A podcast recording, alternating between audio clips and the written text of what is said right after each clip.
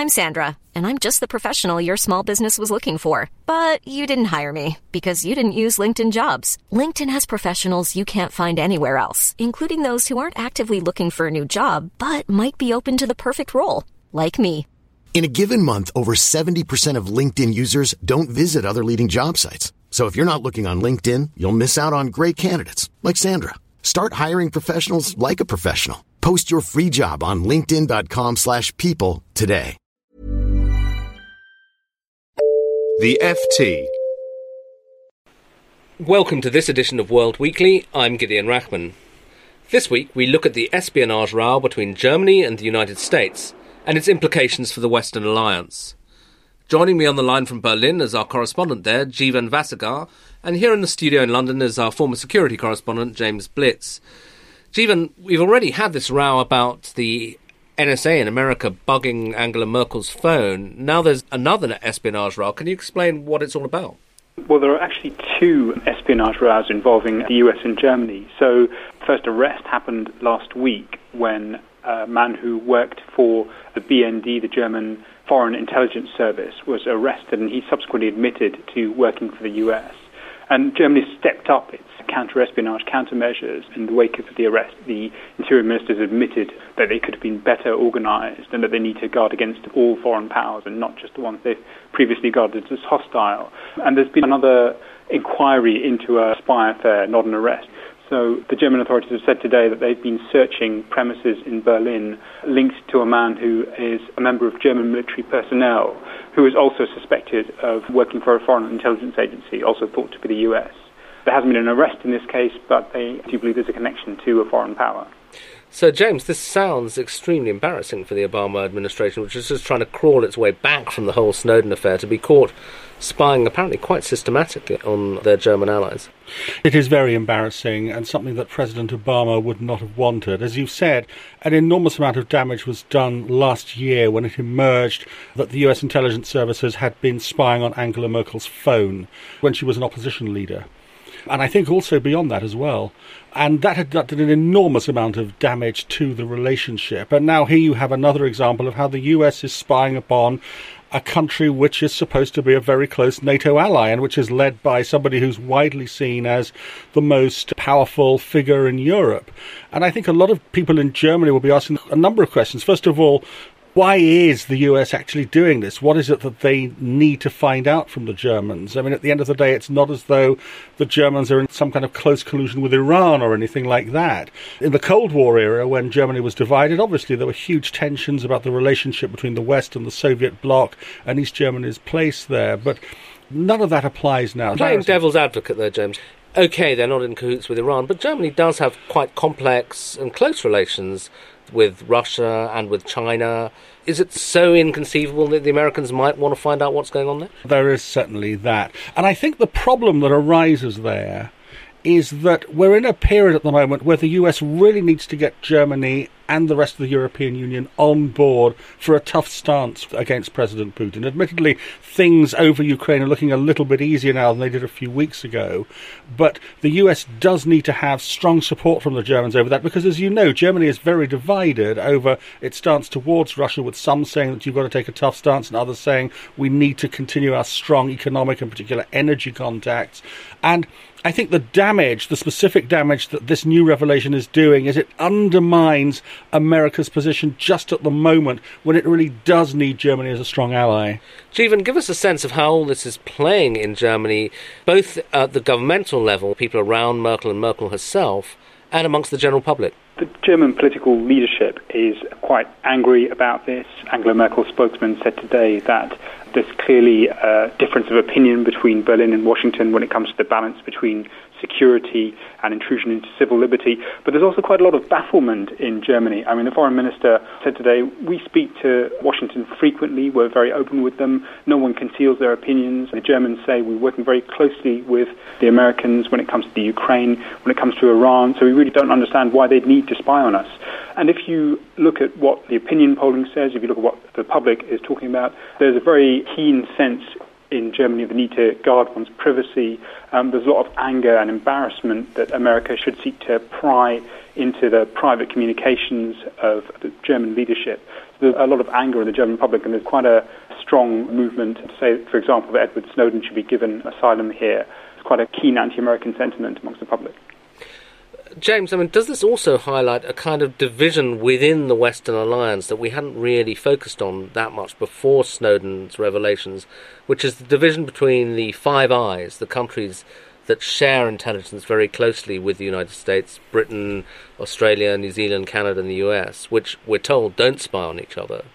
And then the other members of the Western alliance, the French, the Germans, other NATO members, who aren't in this very close intelligence relationship yes, it does highlight that concern. And of course, one of the things which has been really difficult for the US administration in the last year is that in response to all the revelations about spying on Angela Merkel's phone, and I suspect even more after this latest revelation, the German response has been well, actually, to sort of clear all this up and improve things, why don't you get us into the Five Eyes relationship, make it the Six Eyes or the Seven Eyes, bring in Germany, bring in France, deepen the relationship. And of course, there are some good reasons to do that because, after all, there's been a very strong counter terrorism relationship between Germany and the US over Al Qaeda, for instance. A, a lot of the Al Qaeda planning for 9 11 happened inside Germany, and there were quite deep cells there and the US and Germany worked quite effectively afterwards to kind of root all of that out. And so that was a good and positive thing. But the trouble is that as the Germans have made this case about trying to get into the Five Eyes relationship, the Americans have basically turned around and said, no, we really don't want to do that. We want to stick to what we've got.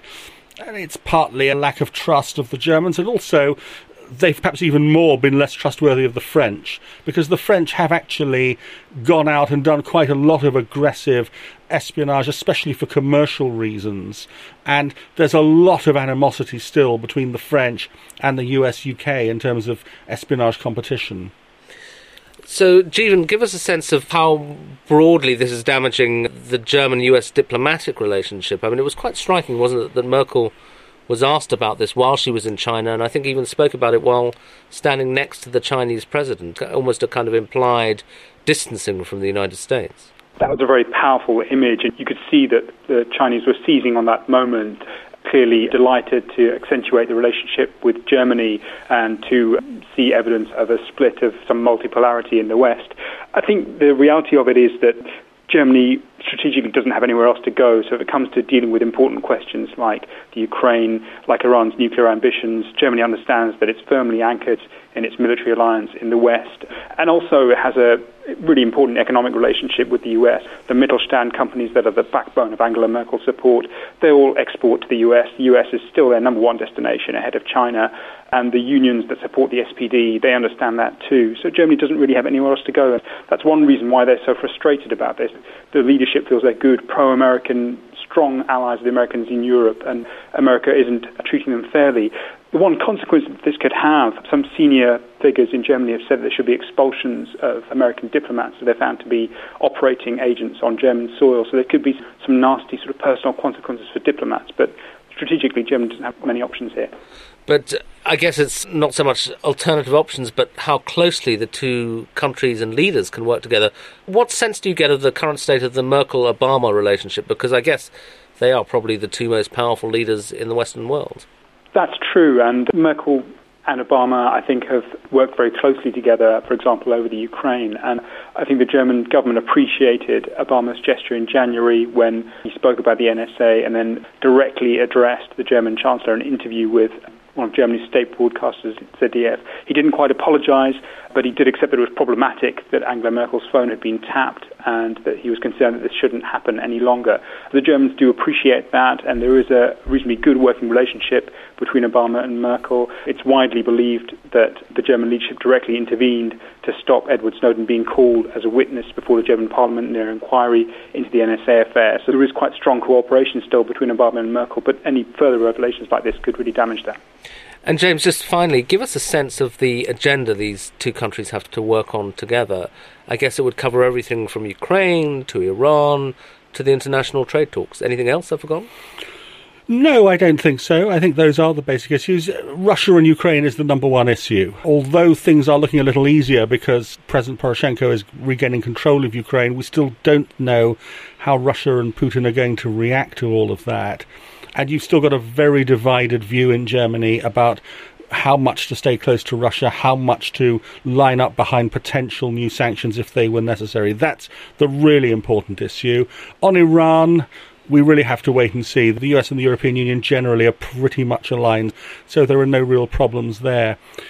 Those are the major issues. I think in the end, the important thing is that the two sides do really try and contain the damage here. Angela Merkel was, if we go right back to the beginning of this, it was well known, really vexed by the fact that her phone had been tapped.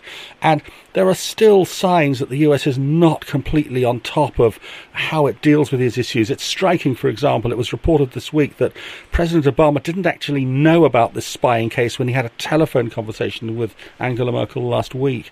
And so the Americans, I think the view in Germany will be that the US really does have to make sure it gets its act together so that whatever spying it does isn't of the kind that is going to seriously upset European allies. Finally, Jeevan, I can't help thinking as we talk about this back to 2008 when Obama, then just a candidate, made a famous speech in Berlin. Hundreds of thousands of Germans out there cheering him in a sense that this was a kind of new chapter in German-US relations and a almost adulation of the soon-to-be American president. Has all that disappeared now? Do people just think that well, Obama's just another American president, and Americans behave in the same way, more or less, whoever's in the White House? Well, Obama has come back to Berlin, of course. He came back as president last year addressed another crowd. I was there. It was far less rapturous than before. The shine had come off him for a lot of German onlookers. And when I spoke to the crowd afterwards, they talked about the Snowden affair. They talked about drones and assassinations across the world, and they felt that this wasn't the American president they'd hoped for.